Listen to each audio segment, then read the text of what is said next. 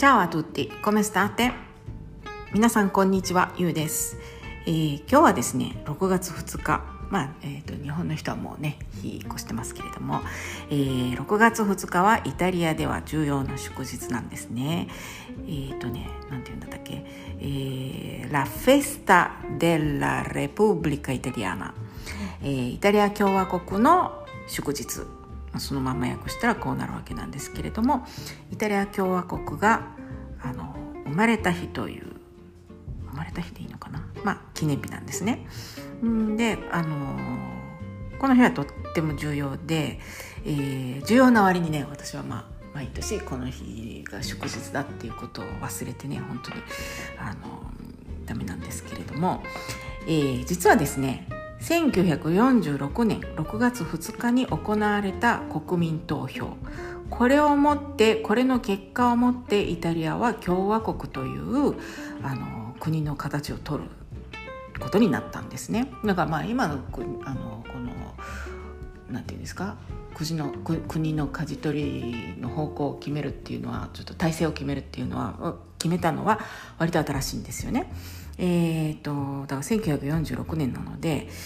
第二次世界大戦後で6月2日にその国民投票が行われたわけなんですけれどもその国民投票でモナルキーア王政かレプブリカ、えー、共和国体制にするかこの2択でね国民に、えー、選択を迫ったわけなんですね。でもちろんその国民投票のその内容としてはとても重要なわけなんですけれどももう一つあのとてもとても大きなうんと意味があってこの国民投票っていうのはねあのこれでもってイタリアの女の人たちが初めて、えー、投票できた日なんですね。それまでイタリアの女の人たちは選挙権がなかったのであのこの1946年の6月2日の国民投票をもって初めて選挙に臨めたわけなんですね。そしてさらに、えー、まあ何ですか？その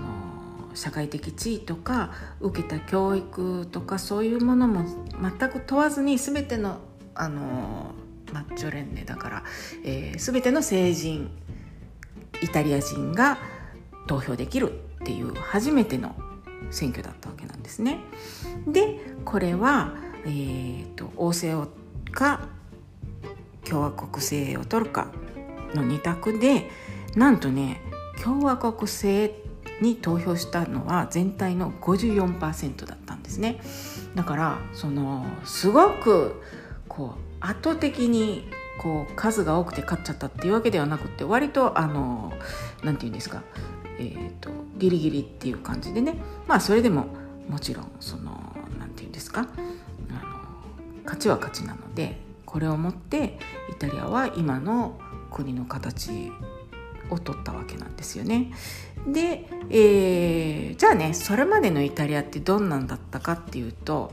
あのイタリアはねそれまで王政だったんですね、まあ、そこまでに行くまでにその都市国家でねあのあちこちに王様とかこう権力者がいたのがこう統一統一されてとかっていろいろ歴史はあるわけなんですけれどもまあとりあえず今日のところはそういう長い話を置いといてその1946年の6月2日までは、えーと、王政で、えーとね、サボイア家っていうねそういうあの王族がいたんですけれどもそこの、えー、ビットーリオ・エマヌエーレ3世がねまずいたわけなんですよ。でもうこの人もうやってられないっていうことで、えー、息子のウンベルト2世にあの王位をねもうあげちゃってもう自分はもう退位しちゃうわけなんですね。でこのウンベルト2世っていうのはあのだけどまあね時が時だったので結局1ヶ月少しだけであのもう王の地位を捨ててでもうポルトガルにねえーと、隠遁するというか逃亡してそこで陰性生活を送るっていうことになるわけなんですけれどもうんそんなわけなのでね1ヶ月少しだけの王様だったわけなのでレディマッチョ要するに5月の王様っていうふうにねこうちょっとあだ名をつけられてたそうなんですよね。でまああのとりあえずレプブリカ共和国になったイタリアなんですけれどもまあそうですねいろいろ言うことはあると思うんですけどとりあえずレプブリカっていうのは何かっていうことなんですけれども、まあ、それまでいろいろ王様にね権利があったものが全ての民衆にあの権利があるよっていうことになったわけですよね。すごく簡単に言うと。それでえっとねえー、とだからいろいろこう変わって、えー、イタリアのねこれは何て言うんだろう国の国を表す印ってありますよねステンマ・ディタリアっていうんですけれどもねステンマっていうのがそのだから国章みたいなあれなんですけれどもそれがねあのどっかでね絶対あるはずなんですよね。あの警察とかあの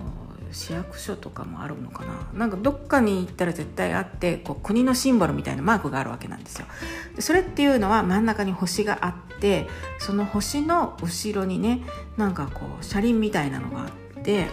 んで、えー、っと左右をねオリーブの枝とこう多くの枝。多くってだからその菓子とかそういうあの木だと思うんですけれどもそれの枝がこう左右をねこうくるんくるんってあの位置しててで前にあのリボンがあってねそこに「レポブリカ・イタリアーナ」って言って書いてるわけなんですけれどもそれぞれやっぱりねもちろん意味があるみたいでこの星っていうのはねなんかこうえっ、とだから古代ギリシャの上昇のこうなんかシンボルみたいなんですってあの上に登るっていうね上昇のシンボルででそこから取ったみたいで意味としてはイタリアの土地を表してるらしいんですね。そんで車輪はねえーと、と前進するとかねあとあとはその仕事職業を表すらしいんですね。でオリーブの枝はもうこれはもうあの知ってる人も多いと思うんですけれども平和の象徴でで多くの枝っていうのはその歌詞の枝ねそれはイタリアの民衆の力っていうのを表してるそうです。ほんでねえー、っとまあ、こういうねマークがあるので是非ともねこうイタリアに旅行したりとかイタリアに住んでる人とかはねあのちょっと見つけて方法そうかって思ってみて見てみてほしいんですけれども。あとね国旗がありますよね。あの緑白赤っていうのね。あれができたのは1797年でちょっと古いんですけれども。えっとね緑は希望スペランツァってイタリア語で言うんですけれどもね。でこれを表してて白はねこれはねどっちかなって思うんですけどねバチカンがあるのでね信仰を表すのか信頼と訳していいのかどっちなのかなって思うんですけれどもフェーデねそれを表すんですって。そんで赤はねあなんかイタリアっぽいなって思うんですけれども愛アモーレこれを表すそうなんですね。なんだけどもう一個あの説があってそれはね、えっと、緑緑っていうのはその草原とかもう地中海のその何ていうんですか緑の地帯を表すっていう説。そして白はイタリアの山の雪。で赤はねなんとねそれまでのまあだからそれまでのっていうのはできたのが1797年だから、まあ、それまでももちろんねイタリア国内でもあのたくさんあの戦争があったわけですけれどもそういう戦争で流されたイタリア人の血を表してるこういうねあの説もあるらしいんです。で3つ目はあのもうこれはこの色でしょうっていうことで何かっていうとピッツァマルゲリータっていうことでね、まあ、軽いバージョンなんですけれどもこっちはねだからそのねえっ、ー、と王妃さんのマルゲリータにこう献上したのがいつあのそこから名前がついたって言われてますけれども要するにトマトソースの赤と,、えーと、モッツァレーラの白とでなんだっけバジリコの緑っていうことでね、うん、であなるほどなって思うんですけれども